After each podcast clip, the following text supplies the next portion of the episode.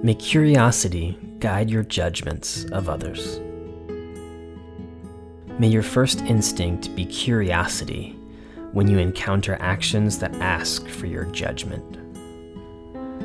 When you hear a rude comment, or when someone cuts you off on the road, when someone spouts a conspiracy theory or holds a belief you feel is antithetical to the correct way of thinking, when other people do and say things that warrant your judgment, may you instead resort to curiosity. May you imagine the most graceful explanation possible for their behavior. They were up all night with a sick child. They are rushing to the hospital before a loved one has life threatening surgery.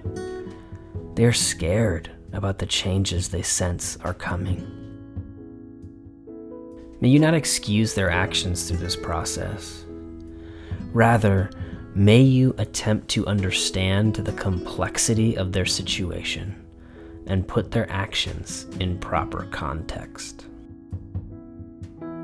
With your grace filled curiosity, may you extend active love to those who, under normal circumstances, would only find your silent judgment.